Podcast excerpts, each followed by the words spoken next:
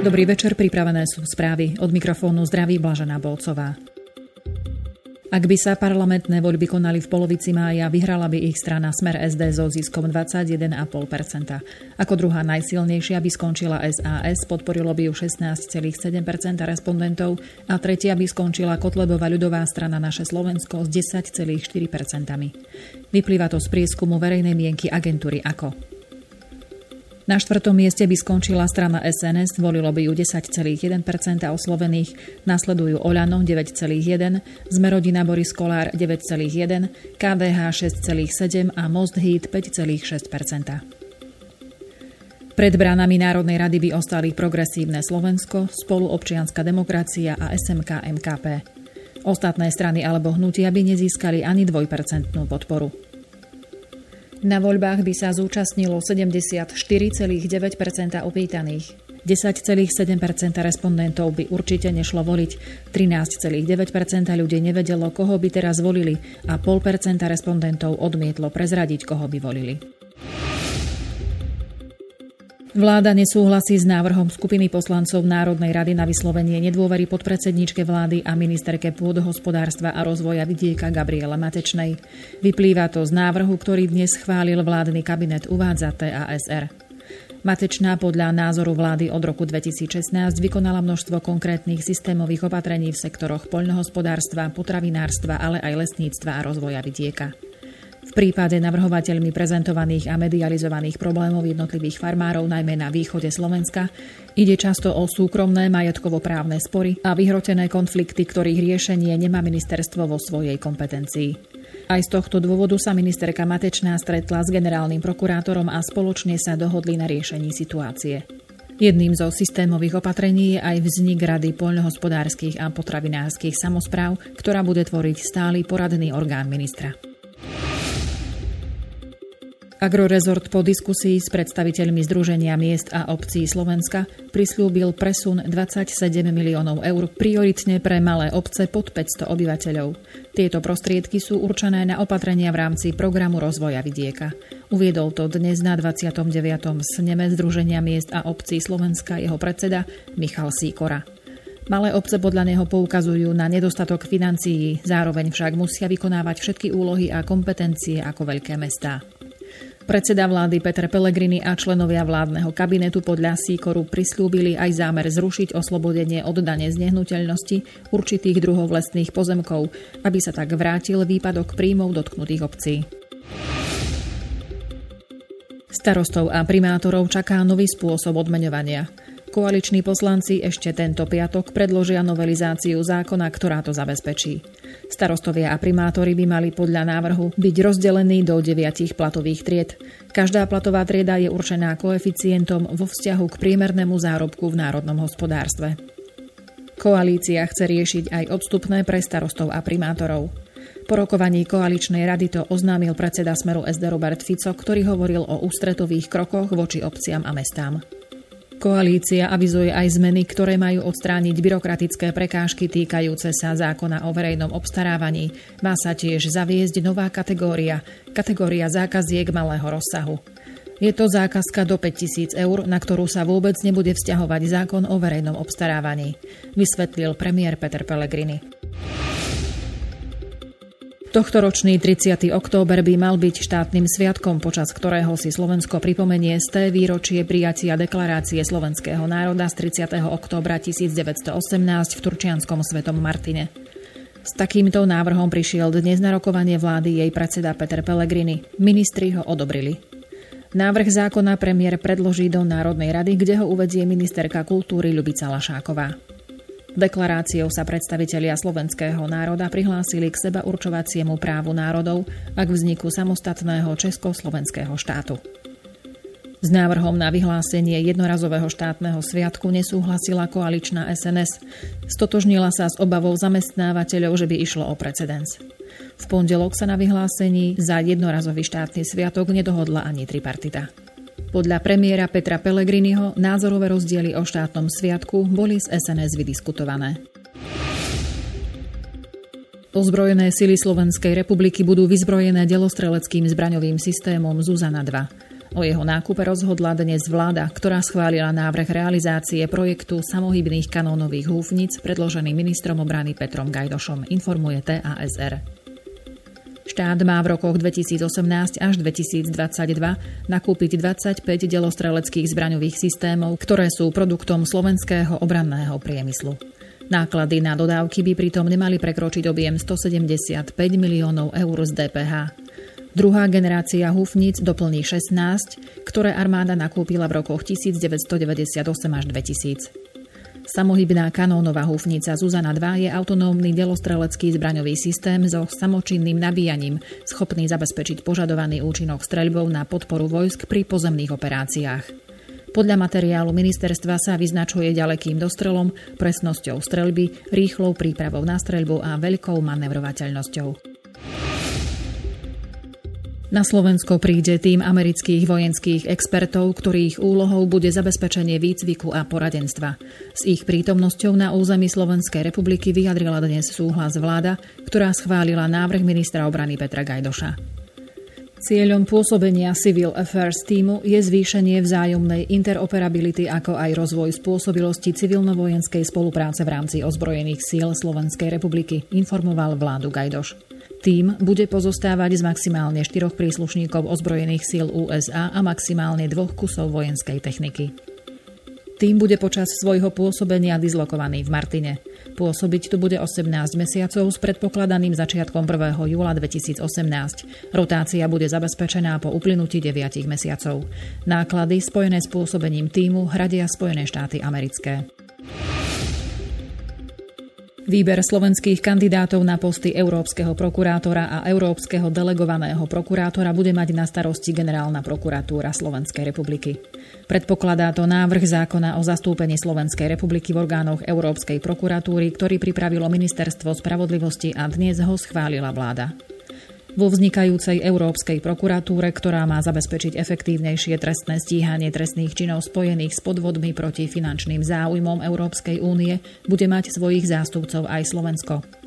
Na centrálnej úrovni obsadí post jedného z európskych prokurátorov, ktorí budú zástupcami hlavného európskeho prokurátora. V každom členskom štáte EÚ by mali podľa predpokladu pôsobiť najmenej dvaja európsky delegovaní prokurátori.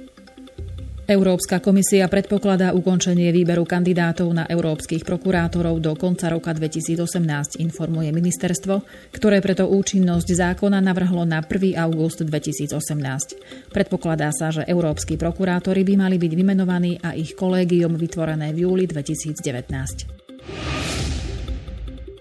Európsky parlament dnes oznámil, že presne o rok v období od 23. do 26.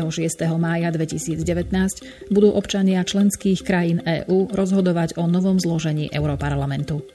Svojimi hlasmi nepriamo rozhodnú aj o tom, kto bude v ďalšom 5-ročnom období na čele Európskej komisie. Predseda Európskeho parlamentu Antonio Tajani pri tejto príležitosti upozornil, že v priebehu nasledujúcich 12 mesiacov sa budú v celej Európe konať diskusie s občanmi o budúcnosti Európy. Šéf Europarlamentu spomenul aj výsledky najnovšieho prieskumu Eurobarometra s názvom Demokracia v pohybe, ktorý sa okrem iného zameral aj na podporu obyvateľstva pre myšlienku EÚ. Prvýkrát od roku 2007 si až 60% respondentov myslí, že členstvo v Európskej únii je pre ich krajinu dobrá vec.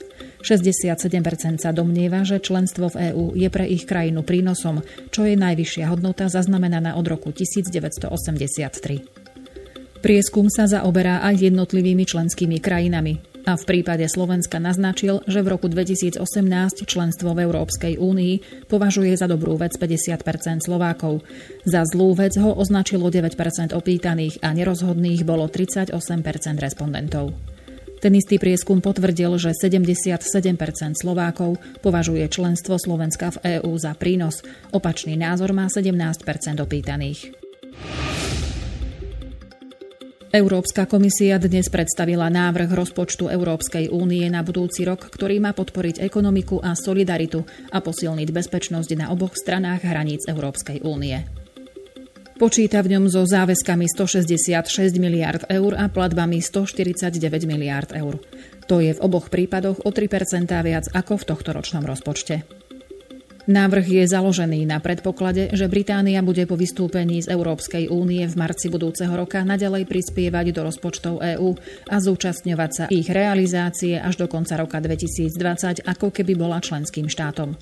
Komisia tiež upozornila, že venuje osobitnú pozornosť otázkam migrácie a riadenia hraníc, vrátane reformy spoločného európskeho azylového systému, ktorá má zaistiť efektívnejšiu, spravodlivejšiu a humánnejšiu azylovú politiku či posilnenie Európskej pohraničnej a pobrežnej stráže.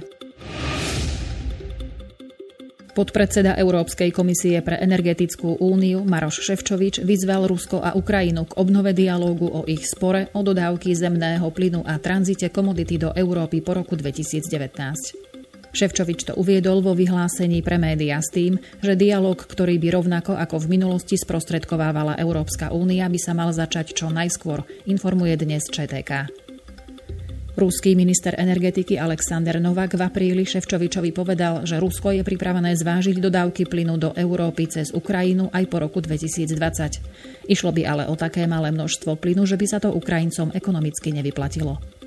Viac ako tretina plynu vyvážaná z Ruska do Európskej únie sa teraz dopravuje cez Ukrajinu. Ruský plynárenský gigant Gazprom sa chce Ukrajine vyhnúť, preto stavia nové plynovody. Súčasná dohoda o tranzite plynu cez Ukrajinu sa končí 31. decembra 2019 a Moskva už v minulosti dávala najavo, že nechce naďalej vyvážať plyn cez Ukrajinu. Globálny kompakt pre bezpečnú a riadenú pravidelnú migráciu, dokument, ktorý pripravuje valné zhromaždenie Organizácie spojených národov, by mali členské štáty OSN schváliť v júli. Pre TASR to uviedol Brendan Varma, hovorca predsedu 72. valného zhromaždenia OSN Miroslava Lajčáka. K oficiálnemu prijatiu globálneho kompaktu pre bezpečnú a riadenú pravidelnú migráciu by malo dôjsť v decembri na medzinárodnej konferencii v Maroku, objasnil Varma. Globálny kompakt má podľa informácií publikovaných na webe Medzinárodnej organizácie pre migráciu prísť s návrhmi na riešenia všetkých aspektov medzinárodnej migrácie, vrátane aspektov humanitárnych, ľudskoprávnych a rozvojových. Zároveň má predstaviť i rámec pre komplexnú medzinárodnú spoluprácu v oblasti migrácie a prispieť k posilneniu koordinácie a globálneho riadenia medzinárodnej migrácie. Migrácia je jednou z popredných priorít Miroslava Lajčáka, ktorý bude post predsedu valného zhromaždenia OSN zastávať do septembra 2018. Taliansko stojí len krok od vymenovania novej vlády, ktorú budú tvoriť hnutie piatich hviezd a Liga Severu. Predsedovia oboch strán už predstavili svoje plány v oblasti pristahovaleckej politiky. Podľa britského ľavicového denníka The Guardian nastávajú pre migrantov ťažké časy. Už pred voľbami obe strany sľubovali, že v oblasti pristahovalectva pritvrdia a najmä šéf Ligy Severu Salvini sa vyjadril v tom zmysle, že bude chcieť z krajiny deportovať 100 tisíce ilegálnych pristahovalcov. Pristahovalecká politika by mohla byť najtvrdšia od druhej svetovej vojny, konštatuje britský denník. Ako Salvini a Di Maio uviedli, ich vláda sa chce zamerať na budovanie ďalších zadržiavacích centier pre utečencov, vďaka ktorým by bolo možné urýchliť deportáciu približne pol milióna ilegálnych migrantov. V rámci svojich plánov vyzvali aj na opätovné prerokovanie dublinských pravidiel, ktoré sa venujú práve pristahovalectvu. Okrem toho obaja politici volajú po uzavretí všetkých neregistrovaných rómskych táborov. Za nemenej dôležitú považujú obe strany pasáž, ktorá sa týka talianských moslimov. Imáni by mali svoje mešity registrovať na štátnej úrovni a ak to neurobia, riskujú, že talianské úrady danú mešitu okamžite uzavrú. Proti tomuto kroku sa už ozývajú nesúhlasné reakcie. Lietadlo s ďalšou skupinou Afgancov pristálo dnes v afgánskej metropole Kábul potom, ako im nemecké úrady zamietli žiadosť o azyl. S odvolaním sa na nemenovaného bezpečnostného predstaviteľa o tom informovala agentúra DPA. Skupina 15 Afgancov so zamietnutou žiadosťou o azyl pricestovala z Frankfurtu nad Mohanom do Kábulu dnes nad ránom miestneho času. Ide o doposiaľ 13. kolektívne vyhostenie od uzatvorenia dohody medzi afgánskou a nemeckou vládou v roku 2016. Odvtedy z Nemecka deportovali celkovo 234 ľudí. Nemecko pozastavilo deportácie po bombovom útoku pred nemeckým veľvyslanectvom v Kábule v máji 2017, ktorý si vyžiadal viac ako 90 mŕtvych a vyše 400 zranených. Berlín napokon tento proces obnovil v Lani v septembri. Podobné deportácie sú spochybňované v súvislosti so zhoršujúcou sa bezpečnostnou situáciou v Afganistane, pripomína DPA.